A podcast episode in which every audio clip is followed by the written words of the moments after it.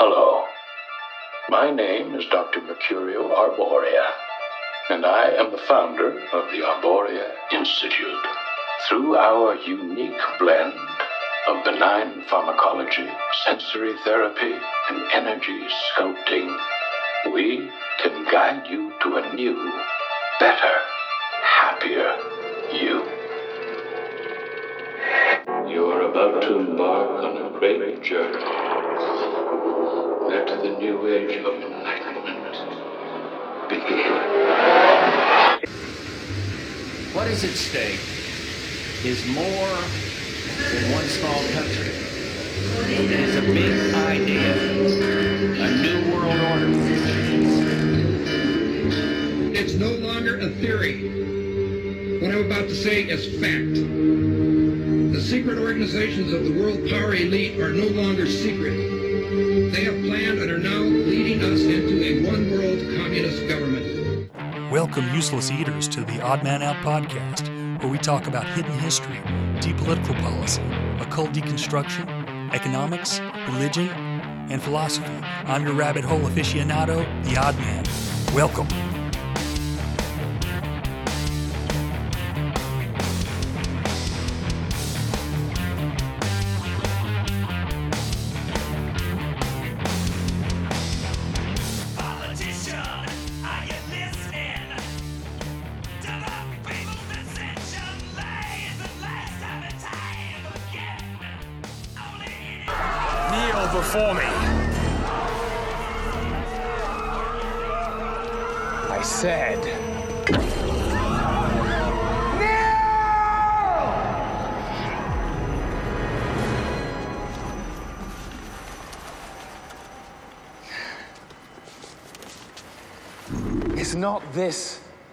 Simpler? Is this not your natural state? It's the unspoken truth of humanity that you crave subjugation.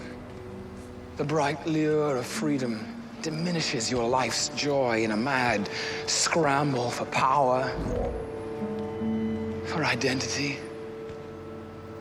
You were made to be ruled. In the end, you will always kneel.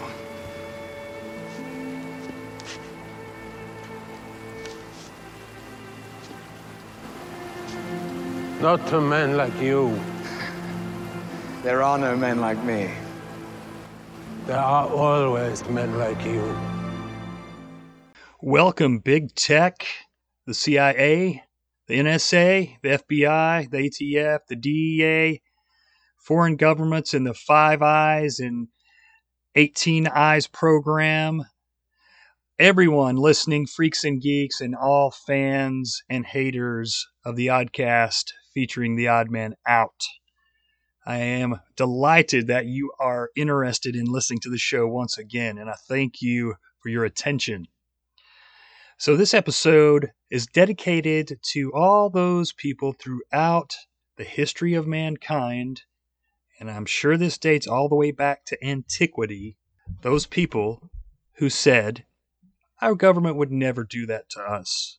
The powers that be would never do that to us. Oh, they would never stoop that low. You're a conspiracy theorist. You, you're a tinfoil hat wearer. You are crazy. You're insane. He's a nut.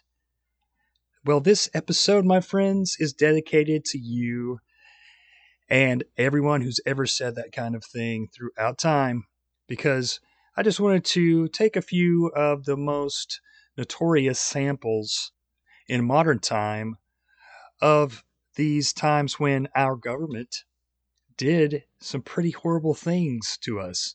And oftentimes it was under the guise of it's science or do it for the kids or the greater good.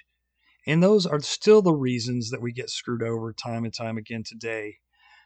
Guys, nothing has really changed about politics. The technology's changed, but other than that, they're still using the same exact techniques on us to divide and conquer us from within, from without, at every direction. And now they have more ways to do it than ever. So you have to pray for discernment harder than ever and be vigilant, eternal vigilance. So why don't we just go ahead and get into it? Shall we? And that on July 1st, 1953, doctors from the Veterans Administration put him under and gave him a lobotomy. You see these scars here, don't you? That's what they were. The frontal lobe or something, I don't know, they cut off, I don't know why. Oh, when I first got it, it looked terrible, for Christ's sake. Looked like somebody shot a darn shotgun. World War II mythology says American boys came home victorious, married their girls, and put the war behind them. Roman Tritz is evidence that wasn't always the case. Digging through government records and interviewing families, the Wall Street Journal has found that the Veterans Administration lobotomized hundreds of World War II vets who had returned from overseas with serious psychiatric conditions. It, it sounds like a gol darn Grimm's fairy tale, only it's not a fairy tale. it's true. The Department of Veterans Affairs says it has no record of its lobotomy program, but musty files uncovered by the Wall Street Journal and the National Archives show that between April 1st, 1947, and September 30th, 1950, VA doctors lobotomized 1,464 veterans. The records show another 466 VA lobotomies outside that period, and it's likely hundreds of other vets went through the procedure before antipsychotic drugs came on the market in the mid 50s, revolutionizing mental health care. Roman Tritz is one of the very few still alive to tell the story, a lonely voice from a lost moment in American military history. Then put me on shock treatment. Insulin coma and convulsive shock treatment succeeded in bringing back many sick people to good health. However, there were numerous patients who relapsed after shock treatment. Many of these patients can be further benefited by psychosurgery. Operations can be performed under local anesthesia if the patient is sufficiently cooperative. In 1953, a VA surgeon cut into Roman's skull and sliced the neural fibers in the front of his brain, an operation much like the one shown in this 1941 footage. At the time, the VA believed the treatment was the best hope for psychologically disturbed vets such as Roman. Many, including Roman, suffered seizures. Roman's sister has never forgotten how her brother looked the day after the operation. My mom and me went to the hospital to see my brother, and I can visualize it yet that he was seemed to be in so much pain. He was just seemed to be writhing in pain, and it was very heartbreaking to see that. I never had a headache like that before. Uh, nurses come around and give you, give you pain pills and stuff, you know. It never done any good. I will perform transorbital lobotomy on 10 patients within an hour. In the 1930s, a new brain surgery, like the one portrayed here in the movie Frances, was brought to the United States the lobotomy. Only a little more dangerous than operating to remove an infected tooth. It was performed on mentally ill patients all over the country, Lobotomy gets them home. hailed by the media as a miracle cure. Life magazine, the New York Times, Time magazine. They loved it. Lobotomy was felt to be mainstream science. It wins the Nobel Prize. But more than 40,000 surgeries later, the brutal truth about lobotomy would come to light. They were basically going in and mushing around brain tissue, and unfortunately, in many cases, leaving patients worse off. Seven decades later, a look back at the lobotomy story shows how far our understanding of the brain has come and how far we still have to go. And there we go, our first example the lobotomies of World War II soldiers. And of course, this is not the only example in history where we know that our beloved government, through pharmaceuticals and the medical associations, experimented on soldiers. It's heartbreaking, but it's just the facts. And people would like to say, hey, that was a long time ago, and we're so much more intelligent now, and we are so much more ethical now. Are we really?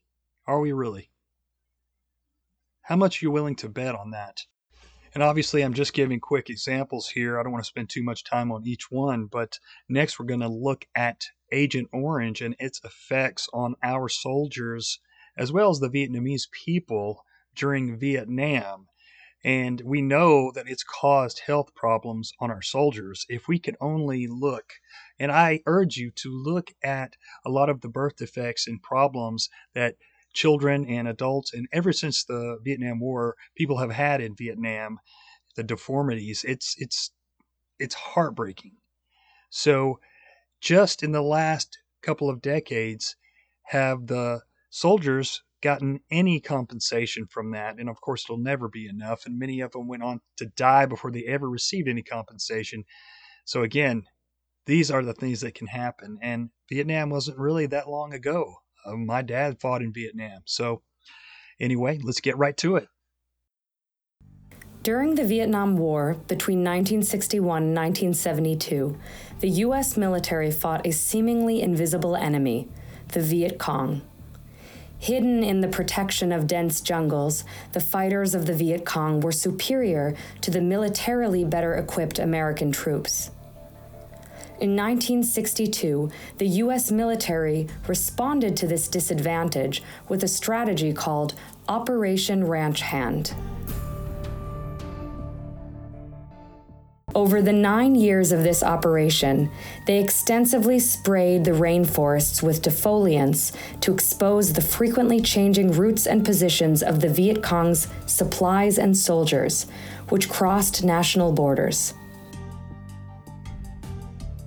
The defoliants were sprayed mainly from the air, but ground troops were also spraying from military vehicles. During the war, the US Americans used different types of defoliants, called agents, which achieved various results. About 4.7 million liters of Agent Blue was used specifically to destroy the harvest and rice plantations. Approximately 1.8 million liters of Agent Purple was sprayed to test concentrations and effect. Agent Green and Agent Pink were then combined, and approximately 30,000 to 50,000 liters of this combination were sprayed over everything. At about 20 million liters, Agent White was the third largest agent and wasn't contaminated with dioxin. The only problem was, unlike the other agents, it took much longer to achieve its effects. So, they decided it wouldn't work to win the war. The most effective and thus widely used of them all was Agent Orange, a mixture of purple, pink, and green. Approximately 45 million liters of Agent Orange were sprayed over Vietnam. Overall, more than 75 million liters of dioxin containing defoliants were sprayed during the Vietnam War. After the war, in 1972, the Americans had more than 8.5 million liters of defoliants still in stock. Parts of it were sold to South America as herbicide, but the majority was burned on ships in the oceans. Whether the dioxin was completely destroyed or is now circulating in our oceans is difficult to know for sure. What we do know is that Operation Ranch Hand caused not only significant damage during the war, but has ongoing consequences that far exceed its intent and will affect many generations to come. More than 1,300 Vietnam vets have filed claims for Agent Orange contamination. Not one has been honored. We want an investigation of the Veterans Administration. We want the American people to listen to us. The Vietnam veterans, for years, were screaming for attention, screaming for help. Many of my brothers have died when you sat up there and played political bullshit. Gentlemen, we can't wait 20, 30, 40 years. The government said a lack of scientific consensus stood in the way of much being done. We don't mean to say that there isn't an Agent Orange effect, but at this point in time, we don't seem to see anything that confirms that there's something there specifically. The ranch handers are not dying off like flies.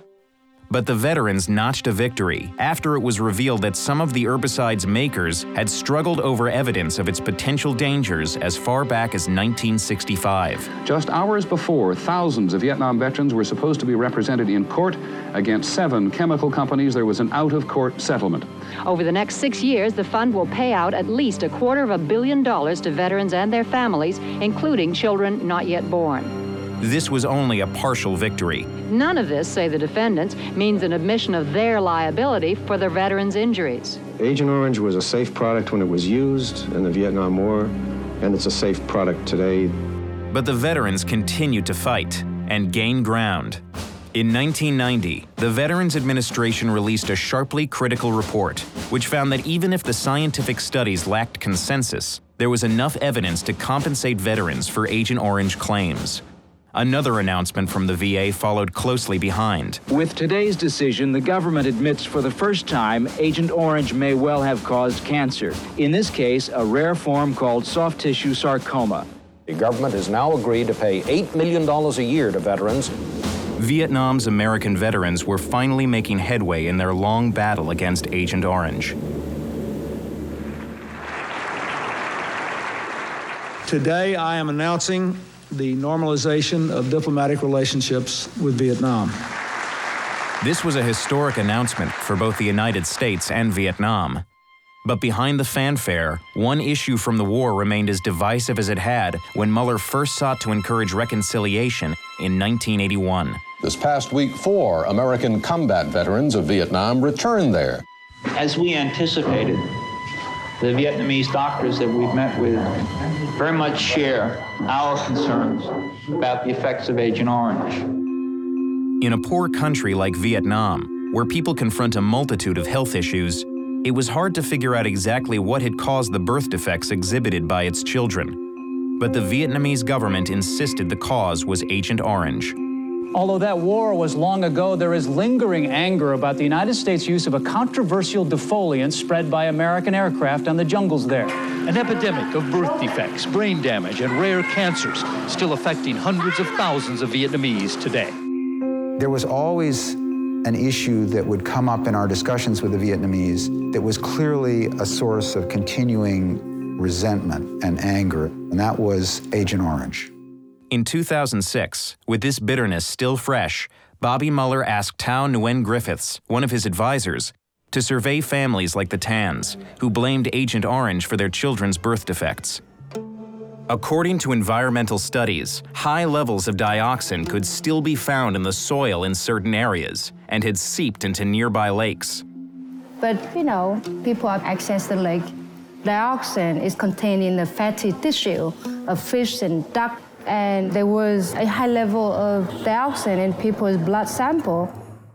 Muller and Nguyen turned to Senator Patrick Leahy for help pushing America to clean up areas that were still contaminated by the dioxin in Agent Orange. Senator Leahy was not interested in the excuses, and he felt we had a responsibility. Fortunately, there were people in higher places who agreed with him. In 2006, the group saw a window of opportunity as President George Bush was preparing to visit Vietnam. A few phrases referencing the contamination were inserted into a prepared statement. It was an opening. It was the first time that a high level official, the President of the United States, um, had spoken on this subject. This opportunity was seized. Six years later, in a joint project, the U.S. government began cleaning up the first Agent Orange hotspot at the Da Nang airport. Today's ceremony marks the start of a project between. To actually see that the two governments are taking steps to tangibly destroy this terribly dangerous poison was very significant. This is a historic landmark. We're cleaning up this, this mess. At the airport, where Agent Orange was once stored, they've just completed building what amounts to a massive concrete oven. Contaminated soil was put inside and will be cooked for several months under immense heat. Scientists say the process will finally render it harmless. The system was just switched on this April. What we learned is that you can't just turn your back on civilians. The price of doing so is simply creating more resentment among the very population whose support that you need to carry out the mission. The fight over Agent Orange continues. What was done cannot be undone. But we can end the silence. We can stop turning our heads away. We can look at you in the eye and finally say, on behalf of the American people, what the United States government did was shameful, and I am sorry.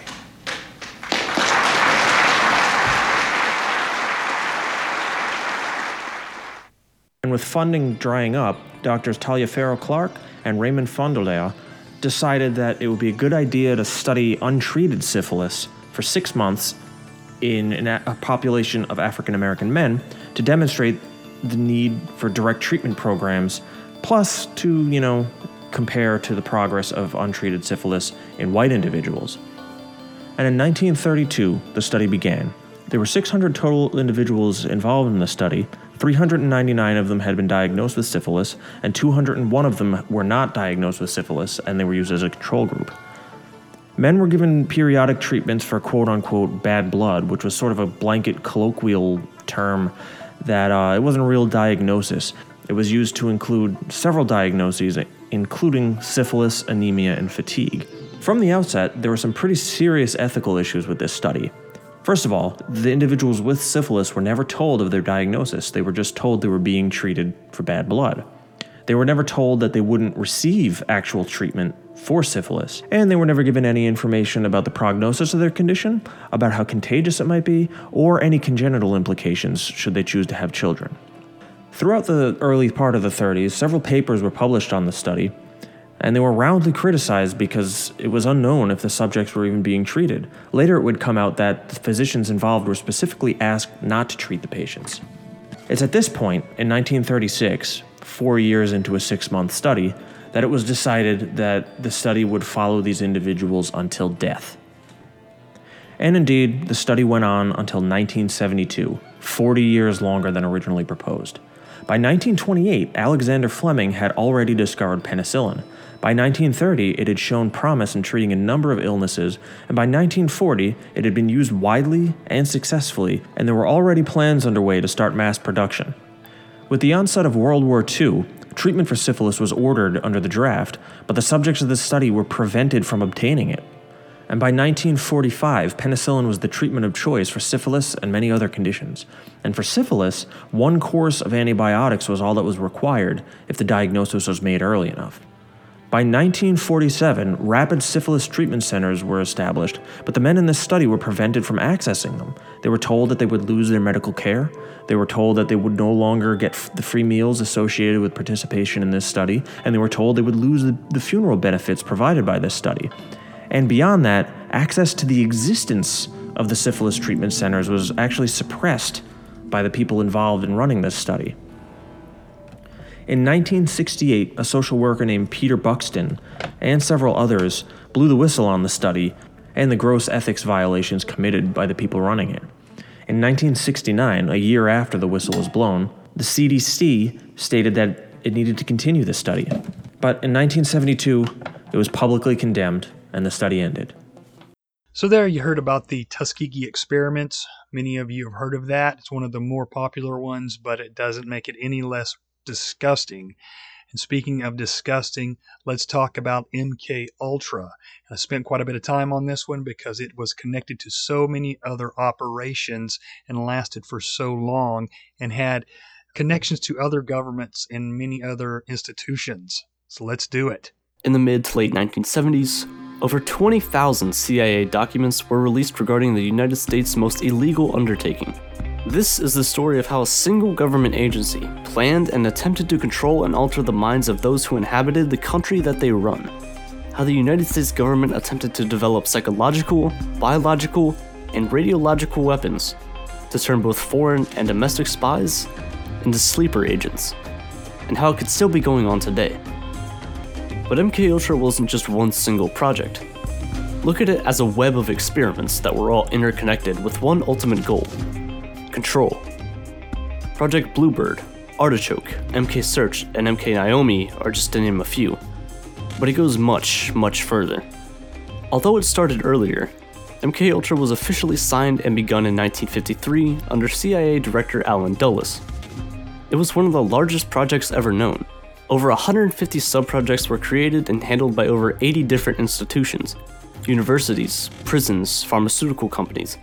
For the actual test, Private Zadrozny received a high dose of the incapacitating agent, given intramuscularly to permit precise measurement of dosage.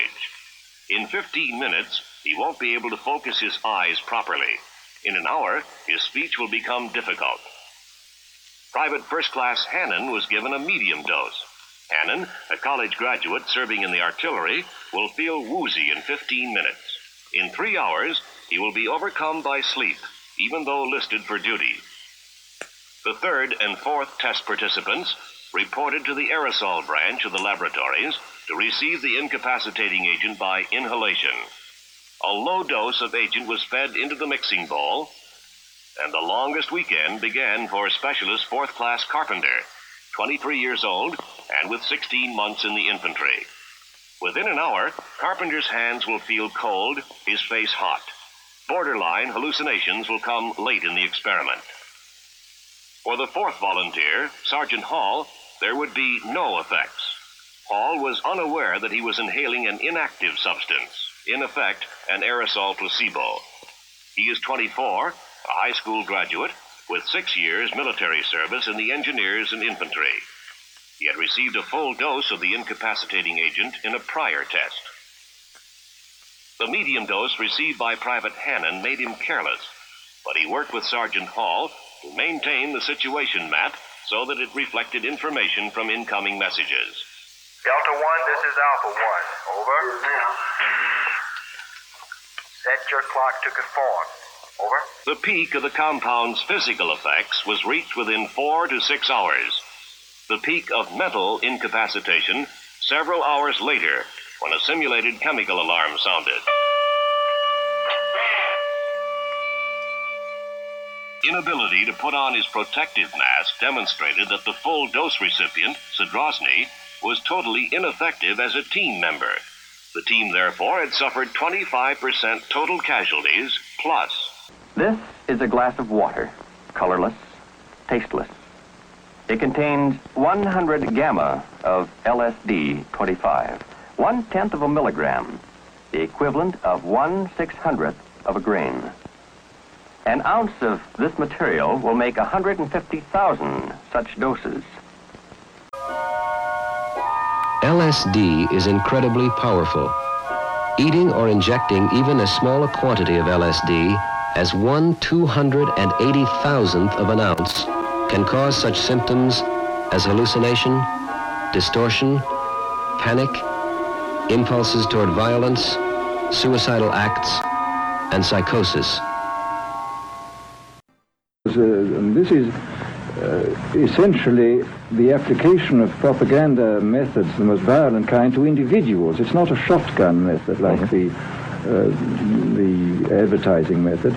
It's a way of getting hold of the person and playing both on his physiology and his psychology till he really breaks down, and then you can implant a new idea in his head.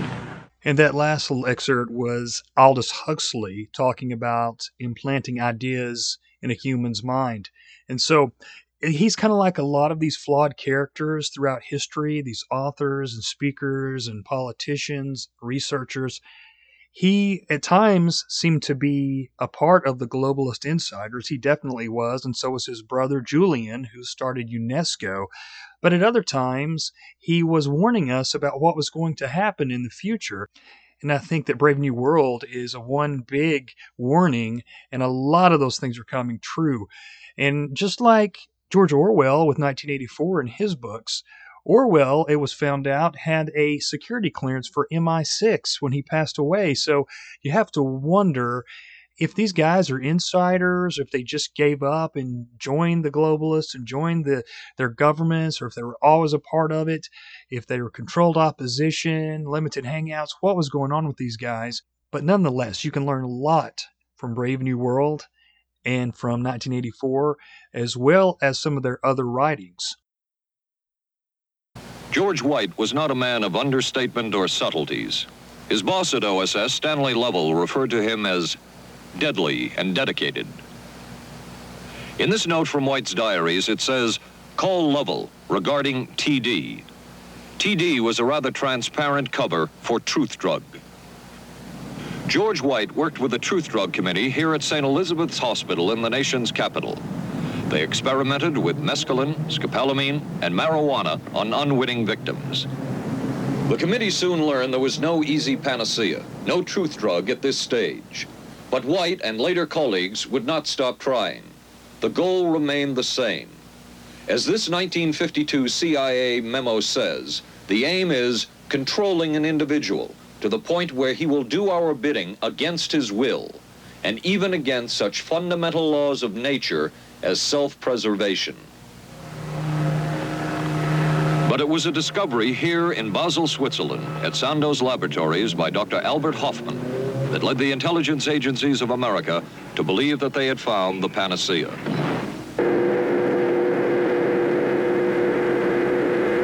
The discovery was lysergic acid diethylamide, LSD. The film that you see is considered by many experts to be the closest illustration of the effects of a hallucinogenic. It was one of the first times that anybody had run into a powerful drug that was different than anything else that they knew anything about. John Gittinger, recently retired chief psychologist for the CIA. This is the first time Gittinger has been interviewed publicly. We could disable a whole city by putting a very small amount on a water supply. After all of these years of us uh, uh, uh, those of us who are involved in looking for this secret drug, uh, this was the only thing that began to look for the first time like it might be something like that. CIA's interest in LSD was intense. The worry was that the Russians would get hold of it. Were the Soviets into LSD? I'm going to have to say uh, I'm sure they were, but if you ask me to prove it, I, I've never seen any direct proof of it. But at one point, intelligence information received from Switzerland said that Sandoz Laboratories was about to put 100 million doses of LSD on the open market. And it caused enough concern within the agency that the United States was prepared to buy the entire supply. However, a slight mistake had been made. The mistake is made public for the first time. I just found out on a new CIA document that there were no such um, large quantities of LSD on the market. John Marks has filed numerous Freedom of Information suits against the CIA and has unearthed much new material. He is the author of The Search for the Manchurian Candidate, a history of intelligence agency work with mind control.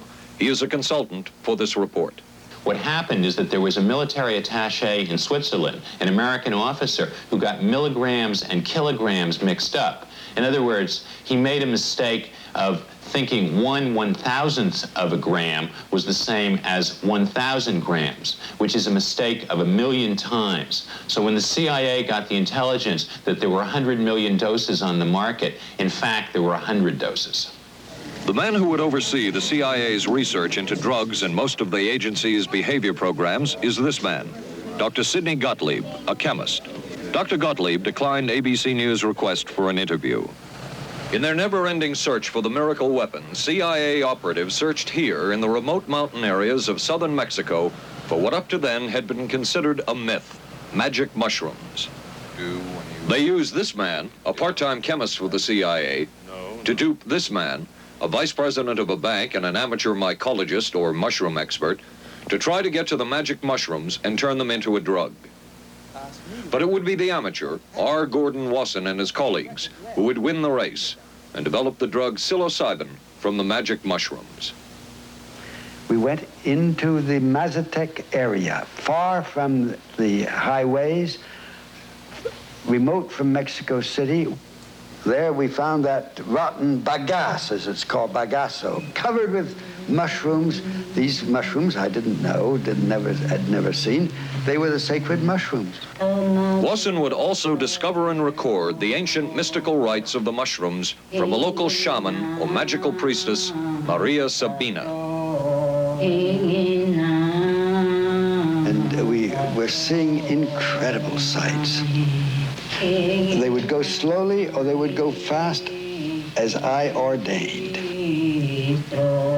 All your senses are rendered acute. We say that you see visions, you see hallucinations, but th- that doesn't uh, begin to tell the story. The hallucinations are only part of it. You hear sounds, you smell things. The, uh, the, the night was thrilling. Psychic driving and the ultimate depatterning. Dr. Maurice Dongier, current head of the Allen Memorial Institute.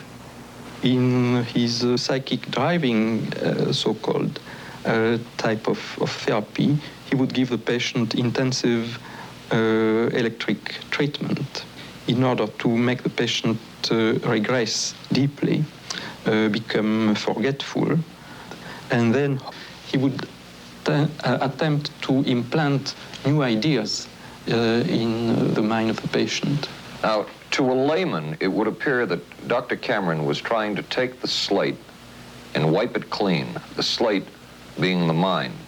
In other words, brainwashing. Exactly, that's a very good comparison. Brainwashing. Yes, if you like. Cameron used this combined sleep electroshock treatment on patients as long as 30 days. One patient he kept asleep for 65 days. Cameron retired, and his successor, Dr. Robert Cleghorn, ordered a follow-up study on the patients treated with Cameron's depatterning method. It showed that it was no more beneficial in its result than the use of more conservative methods. But the follow-up study showed that 60% of those who had been depatterned still had amnesia for periods of anywhere from six months to 10 years. That's quite a memory loss, isn't it? That is a memory loss. Indeed, it is. It's uh, more, I think, more than desirable. In retrospect, does Dr. Cameron's experimentation and his treatment appear harsh? I wouldn't call it harsh. I would say it was harder on the staff than it was on the patients because these people had to be fed and they had to be cared for and they had to be uh, given sufficient fluid and food and toileted and so on and so forth. It was a, a very difficult uh, uh, thing for uh, the staff to uh, to to follow these patients properly and see that they they did well. well, I'm glad he was concerned for the staff. But damn it all, I, I wouldn't. I, I, I could have maybe had a different kind of life. And that makes me angry and sad and I don't know what, how to explain how I feel, really. The movie called The Sleep Room dramatizes one technique for brainwashing extreme sessions of electroshock therapy, massive jolts of electricity three or four times a day for weeks. Six. According to her hospital records, Linda McDonald had 100 of these treatments. She entered hospital for treatment of what we can now guess was postpartum depression. Her records show the results of shock and radical drug therapy. May 15th shows some confusion. June 3rd knows her name, but that's about all. June 11th doesn't know her name. I was had to be toilet trained. I was a vegetable. It would take a dramatic disclosure in the late 70s that the Allen Memorial had been part of a Cold War program of brainwashing experiments, paid for in part by the CIA. Hidden among its most sensitive files were CIA records documenting a project called MK Ultra. Between 1957 and 1961, a CIA front funneled about $62,000 US for brainwashing research by Dr. Ewen Cameron. The American media got the story first, but the Fifth Estate exposed the magnitude of the human tragedy. Experimental drugs, including LSD, were administered to human guinea pigs. The patients were never told that their treatment was part of a CIA experiment. The CIA was in effect asking him to do, yeah, he... and what he said he was going to do, and he did it. And... Rauh and a young assistant named James Turner knew they were up against a formidable opponent in the CIA, but they thought the odds would be evened a bit by help from a natural ally. They were in for a disappointment. But we expected to have a very potent ally in the form of the Canadian government. And unfortunately, instead of helping their own citizens because the Canadian government was worried about its possible liability, uh, the Mulroney government, in effect, stabbed its citizens in the back at every turn in the litigation. Ottawa actually helped suppress a key piece of information, evidence that CIA officials at the U.S. Embassy had actually apologized to the Canadian government when the CIA experiments were first revealed. Jim Turner is still flabbergasted. You got to understand how important these apologies and expressions of regret were. This is an admission. This is legally admissible in court because it is one of the parties to litigation saying, I did something wrong and I'm sorry I did it. That is prima facie evidence of negligence and of wrongdoing that goes a long, long way to bringing the case to a, a timely conclusion instead of the protracted 10 years of litigation that we had. Tonight on the Fifth Estate, startling revelations about the activities of the CIA in Canada. With a publicity wave gathering momentum and the strength of the victim's case becoming more apparent, the CIA caved in the day before the trial was to begin. They settled out of court for $750,000. At the time, it was the largest settlement the CIA had ever awarded, and it provides a dramatic finale for the movie. Because we made them pay. they couldn't beat us. We won. You write that down, mister. Producer Bernard Zuckerman says besides the financial terms, this was a major moral victory. Well, there we go. There's a little bit of history of MK Ultra. I suggest that you look into some books if you want to check into it further, and also please watch The Minds of Men by Truth Stream Media. Uh, there's some other great podcasts, I'm sure, on MK Ultra. I don't even know where I heard about that one the first time. Maybe, maybe going back to Infowars or uh, No Agenda. But anyway, definitely check that one out. Look further into it, and you can bet that similar things like that are still going on today. But it may be that they don't even have to do that physically. They may be able to do that through media nowadays and through propaganda and television and radio and internet and all these different things. I don't know, but I'm sure that to a degree that kind of stuff is still going on. So, anyway, let's continue this little podcast about all the dark things that the powers that be have done to we the people. An overwhelming number who say they were intentionally exposed to mustard gas in secret experiments have been denied benefits for decades. It's what they did. They did chemicals, they did biologicals, they did disguises, they did electronics, secret writing, and the like. This next story is so unbelievable, we didn't think it could possibly be true. But after receiving thousands of records and declassified reports from the Army, it's confirmed that during the Cold War, the United States military conducted secret tests on unsuspecting people in the city of St. Louis. A local sociologist will make her findings public tomorrow, but she spoke first to the I Team's Leisa Zigman. Lisa Martino Taylor's life work has been to uncover details of the Army's ultra secret military experiments carried out in St. Louis and other cities during the 1950s and 60s. This study was secretive for a reason. Um, they didn't have um, volunteers stepping up and saying, Yeah, I'll breathe zinc cadmium sulfide with radioactive particles. These Army archive pictures show how the tests were done in Corpus Christi, Texas in the 1960s. In Texas, planes were used to drop the chemical, but in St. Louis, the Army placed chemical sprayers on buildings and station wagons.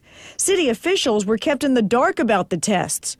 The Cold War cover story was that the Army was testing smoke screens to protect cities from a Russian attack. The truth, according to Martino Taylor, was much more sinister. It's pretty shocking. Um, the level of duplicity and secrecy. Um, um, clearly, they went to great lengths to deceive people. By making hundreds of Freedom of Information Act requests, she uncovered once classified documents that confirm the spraying of zinc cadmium sulfide. The greatest concentration of this compound was sprayed near the Pruitt Igoe housing complex just south of downtown St. Louis.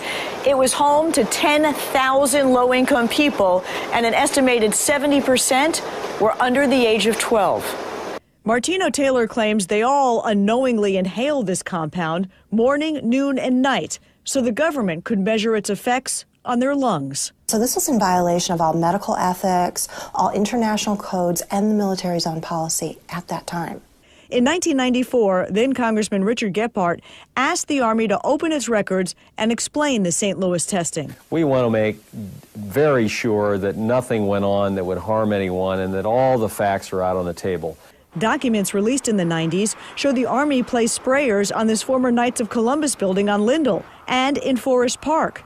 The Army always insisted the chemical compound was safe. Martino Taylor believes documents prove otherwise.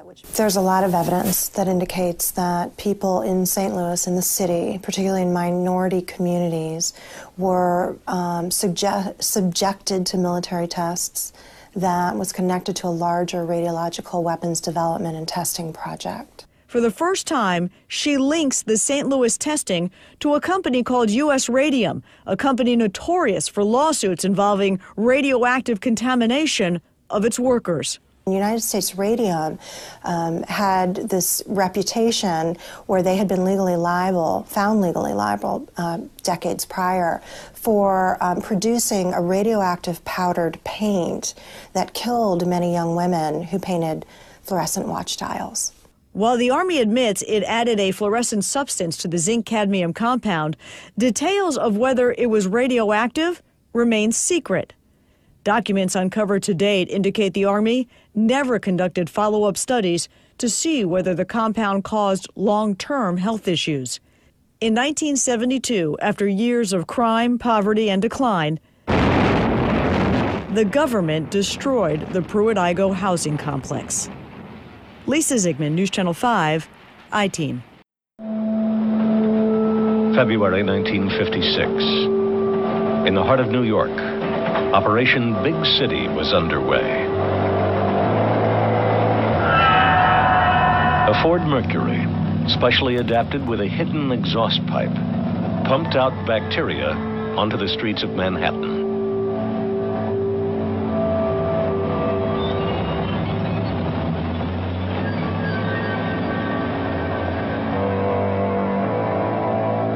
Undercover agents entered the city's subway system. Their cases equipped with tiny motors, which covertly dispersed the bacteria Bacillus globigii. Ten years later, the Army returned.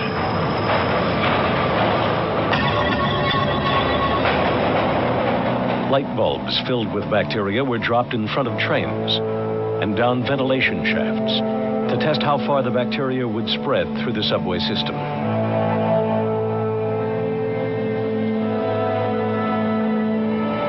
For years, these public experiments were kept secret from the citizens of New York.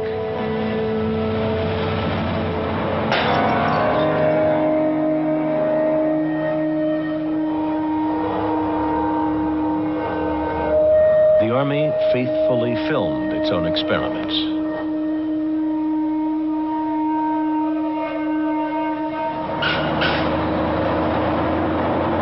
Washington, D.C. bus station was the site of another secret test.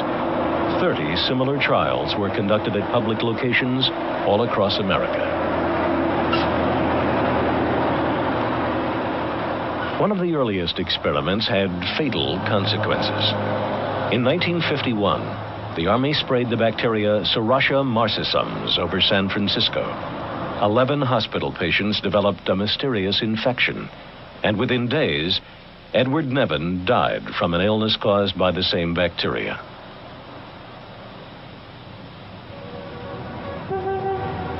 In 1953, CIA employee Frank Olson leaped through his bedroom window on the 10th floor of this New York hotel. Nine days earlier, a fellow CIA scientist had secretly spiked his drink with LSD. It took the government 22 years to acknowledge its role in Frank Olson's death.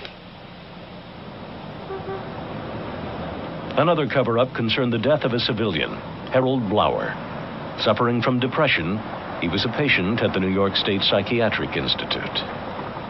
There, he and five other patients were unwittingly tested with mind altering drugs by doctors who'd signed a secret contract with the U.S. Army. Again, it was more than 20 years before his family discovered the truth.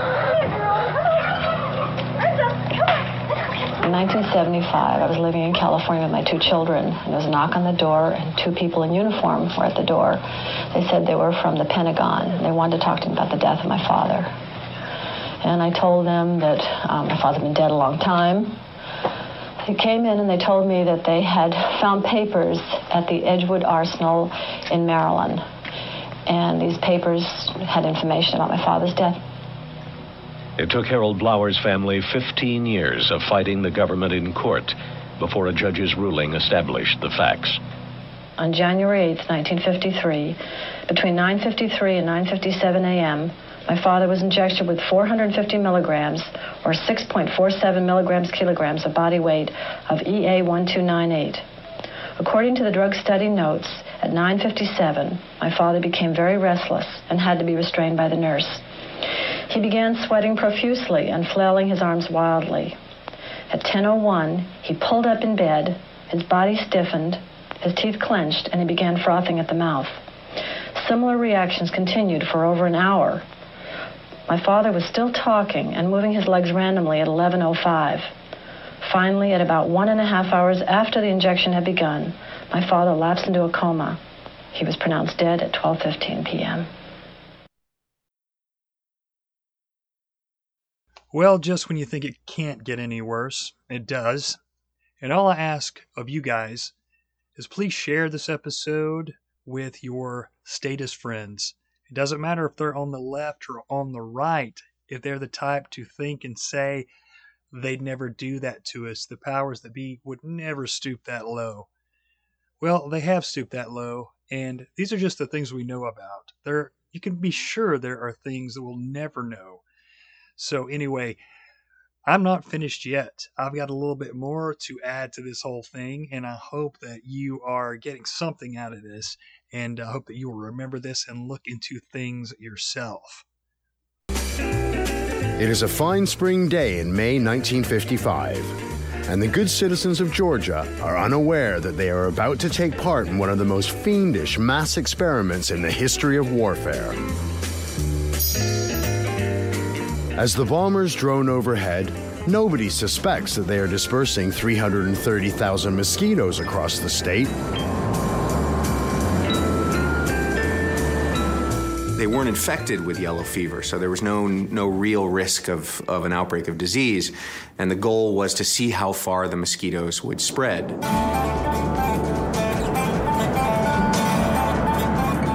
330,000 bloodthirsty insects spread across an area of about half a square mile, attacking hundreds of hapless locals.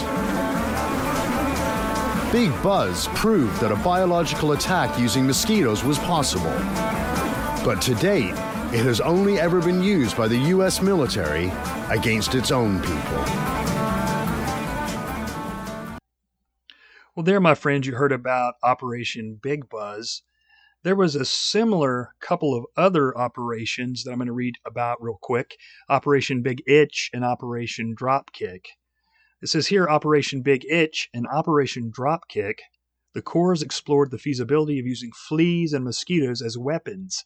Declassified government documents apparently show tests were conducted, but with uninfected mosquitoes. In 1956, the Corps conducted Operation Dropkick when they released 600,000 uninfected mosquitoes from a plane at Avon Park bombing range in Florida. Within a day, the mosquitoes had spread a distance of between one and two miles and had bitten many, many people. The mosquitoes were released across several black communities in Florida. In the predominantly black community of Avon Park, dozens of black people became ill and eight people died. In 1958, further tests discovered at Avon Park, AFB, Florida, mosquitoes could quickly be disseminated from helicopters and would spread more than a mile in each direction and would enter all types of buildings. A longtime Avon Park resident, Beatrice Peterson, didn't know about the mosquito releases but recalled that screwworm like flies were released in the mild to late 50s. She was only 14 at the time. She said, We know they released some flies, but what was the reason and why? I can't remember why because we were in school back then in the 50s, Peterson said. Occasionally, we would see them when they would fly over and drop the little boxes out, and evidently the boxes were supposed to open up. Operation Big Itch was a September 1954 series of tests at Dugway Proving Ground in Utah. The tests were designed to determine coverage patterns and survivability of the tropical rat flea for use in biological warfare as a disease vector. The fleas were loaded into two types of munitions and dropped from the air the E 14 bomb and the E 23 bomb, which could be clustered into the E 86 bomb and the E 77 bomb, respectively. When the cluster bombs reached 2,000 or 1,000 feet, the bomblets would drop via parachute, disseminating their vector. Big Itch proved successful, and the tests showed that not only could the fleas survive the fall from an airplane, but they also soon attached themselves to hosts. And I will, of course, put that link in the show notes. But you can bet, guys, that as I said earlier in the show, there are tests that we'll never know about. And it was years later when these were declassified that people even found out about them. And I'm sure many people never knew what happened to them.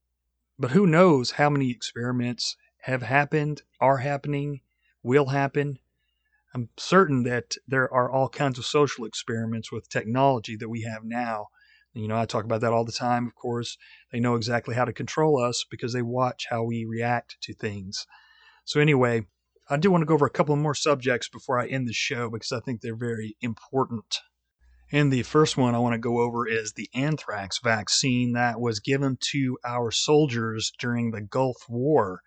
It was a series of six shots, and a lot of people, many, many, many people, think it's related to Gulf War syndrome.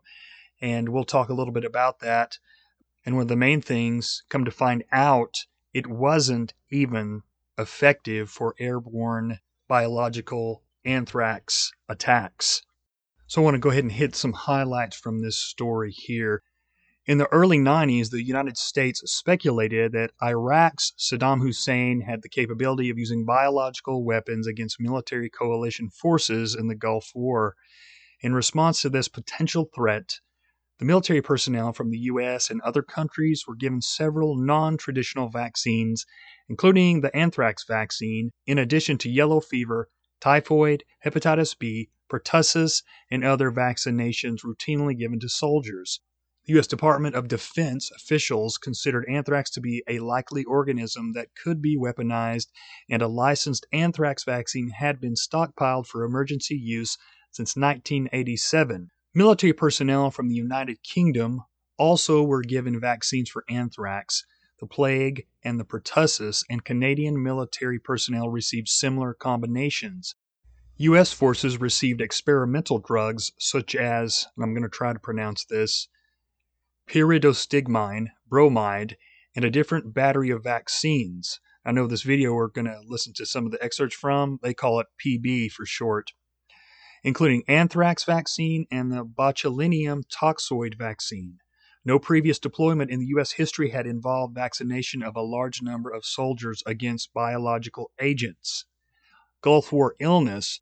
Shortly after their service in the Gulf War in 1990 to 1991, returning American soldiers and civilian workers reported that they were suffering from debilitating symptoms such as severe fatigue, joint and nerve pain, headaches, memory loss, gastrointestinal issues, insomnia, and respiratory and neurological disorders. This cluster of acute and chronic multi-symptom illnesses affecting veterans of the Gulf War became known as the Gulf War illness or the Gulf War syndrome. A 2014 report by the U.S. Department of Veterans Affairs concluded that the Gulf War illness has been consistently reported in all studies of the health of the Gulf War veterans. The syndrome has been documented to affect about 25 to 30 percent of Gulf War veterans, which is approximately 175,000 to 250,000 of the 700,000 U.S. troops deployed in the war. According to the report, studies published since 2008 continue to document poor general health status and greater disability among Gulf War veterans than in contemporary veterans who did not deploy to the Gulf. Despite the extensive number of studies conducted with Gulf War veterans in the 23 years since Desert Storm, medical surveillance in this population remains seriously inadequate. The initial argument by government health officials seeking to explain the pattern of symptoms associated with the Gulf War illness was that the symptoms were a result of stress psychological trauma suffered by the troops. However, more convincing evidence pointed to a combination of pharmaceutical, chemical, and environmental exposures, and the safety of the anthrax vaccine was prominently questioned because of continuing reports of a high number of serious reactions among those given the six doses of anthrax shots. A GAO report in 2002 found that 85% of the troops given the mandatory vaccine shot reported reactions and that 16% had either left the military or changed their status in part because of the mandatory vaccination program. Anthrax immunization program. I'm pleased in safety of our soldiers. We need to provide the commanders in chief a healthy, fit, and medically ready force, and to strengthen our ability to protect them while they are deployed around the world defending our nation. The anthrax vaccine immunization program is a critical part of that force health protection program. The protocol, as you know, is six doses over 18 months at zero, two, and four weeks, again at six months, then again in a year. Uh, clearly, we have knowledge that as many as 10 nations either have or suspected to have the capability in biologic, chemical, and biologic warfare. We continue to do research so that we may provide vaccines where that's appropriate. Why anthrax? Well, it's the poor man's atomic bomb. It's ubiquitous, it's everywhere, it's easy to get a hold of, it's easy to grow. Uh, and we don't have to go out and tell anybody about that. People already know that. So we have a very dangerous uh, bacterium, very common and easy to get a hold of, and we have a very safe uh, vaccine against it. The problems with the current vaccine are that it takes six doses over 18 months to become fully immune, and there are concerns about the reactogenicity of the vaccine, the redness, the swelling, the pain that results from it.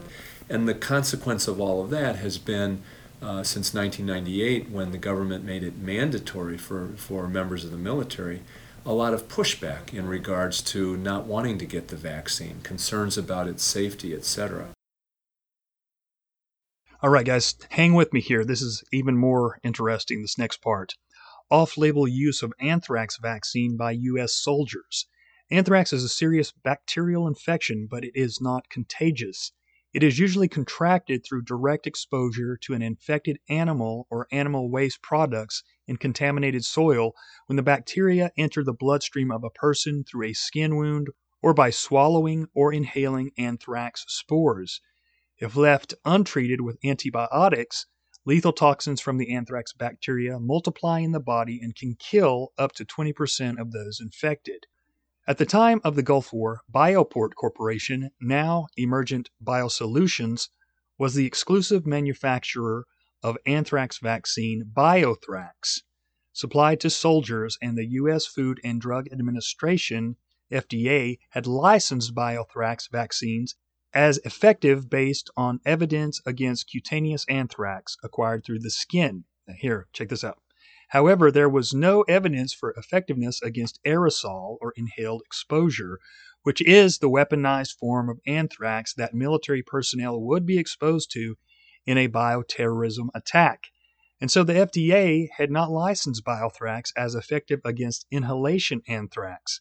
And therefore, when the DoD ordered that anthrax vaccines be given to soldiers heading to the Gulf War, as well as other military personnel during the 1990s and early 2000s, it was an off label experimental use of the vaccine. It violated the license use authorized by the FDA and published in the approved vaccine manufacturer's package insert. The licensing issue was specifically highlighted in 1995 in a letter written to the vaccine's first manufacturer, the Michigan Department of Health, from the director of the Army's Medical, Chemical, and Biological Defense Research Program, stating that this vaccine is not licensed for aerosol exposure expected in a biological warfare environment. Moreover, another report released by the Department of Defense the anthrax project manager noted that protecting service members from the aerosol exposure to anthrax can only legally be done if the FDA licenses the vaccine for that specific schedule and indication. Although individual physicians may legally use licensed vaccines for off label uses in some circumstances, the physician is responsible for assessing the presumed off label benefits against potential risks for each individual given the vaccine. However, with mandatory vaccination programs, the risk benefit decisions that should typically be made by the physician is eliminated. Therefore, under U.S. law, mandatory vaccination programs are not supposed to be used experimentally or investigationally, but only those vaccines that have been licensed by the FDA for approved indications. Now, this this uh, goes on and talks about the squalene and the anthrax vaccine, which is uh, one of the ingredients that is in question. And I'm going to, of course, put this in the show notes as well. It's, this is from the vaccine reaction. But uh, you can find tons of stuff about Gulf War syndrome relating back to the anthrax vaccine. Of course, we know that they destroyed a lot of the oil fields and set them on fire. And these guys were, you know, they were breathing in these toxins from oil burning and all kinds of other things. And there was also some investigations into how Coca Cola was sending over these uh, crates of Diet Cokes, and the Diet Cokes were sitting in the hot sun up to like 130 to 150 degrees in Iraq.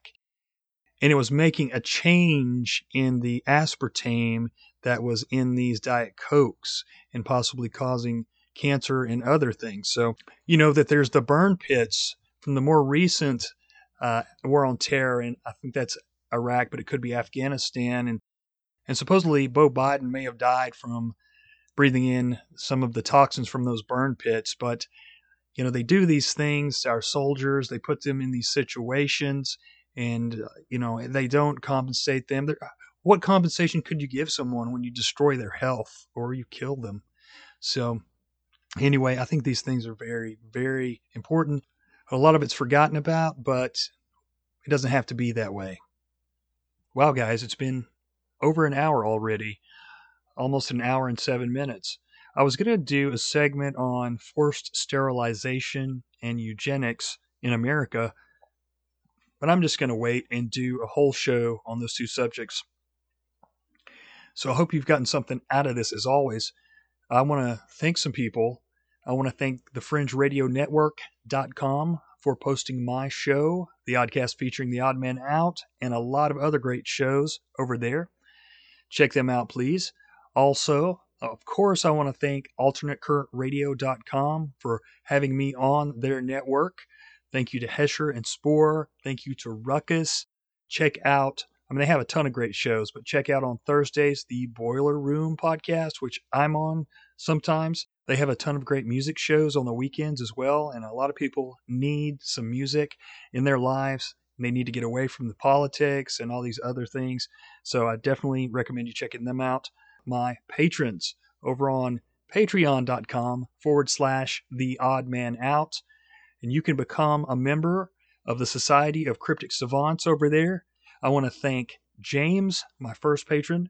I want to thank Full Metal Keto AF my newest patron, and I want to thank my friend Jack Allen from Conspiracy or Just a Coincidence. Please check out his show as well. Thank all three of those guys for being patrons. I just started this a couple of weeks ago and I'm adding to it and I'm learning how to put more content on it as I go. So day by day, I'm learning more and I'm going to be posting more stuff on there. I'm not posting as much on Instagram and the other sites. So, anyway, thank you so much for all your help, guys, and all your support. And I appreciate you listening. And please take the time to give me a rating. And by the way, if you do become a patron, I'll be happy to give you a shout out on the show or plug whatever you want me to plug, as long as it's not completely hideous and vulgar and it goes against my standards, if you know what I mean. So, anyway, cheers and blessings to you and yours. And remember, their order is not our order. See you guys.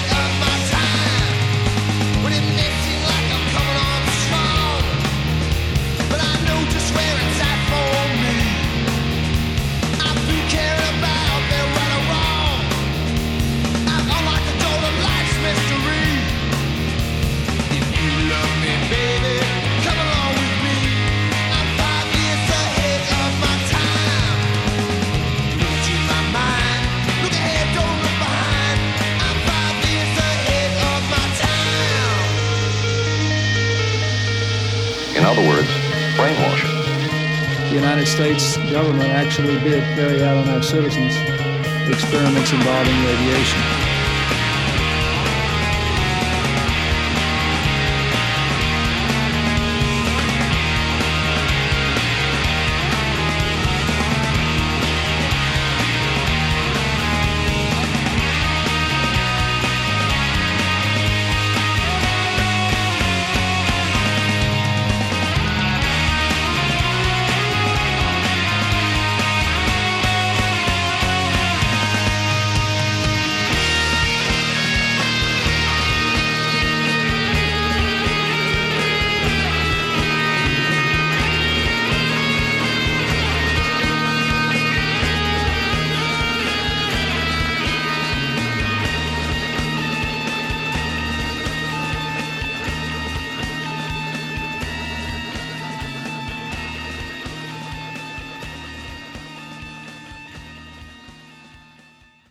Think that in this new world order, the powers that be, maybe one of the things that's part of their plan is to release a worldwide virus or pandemic on the world?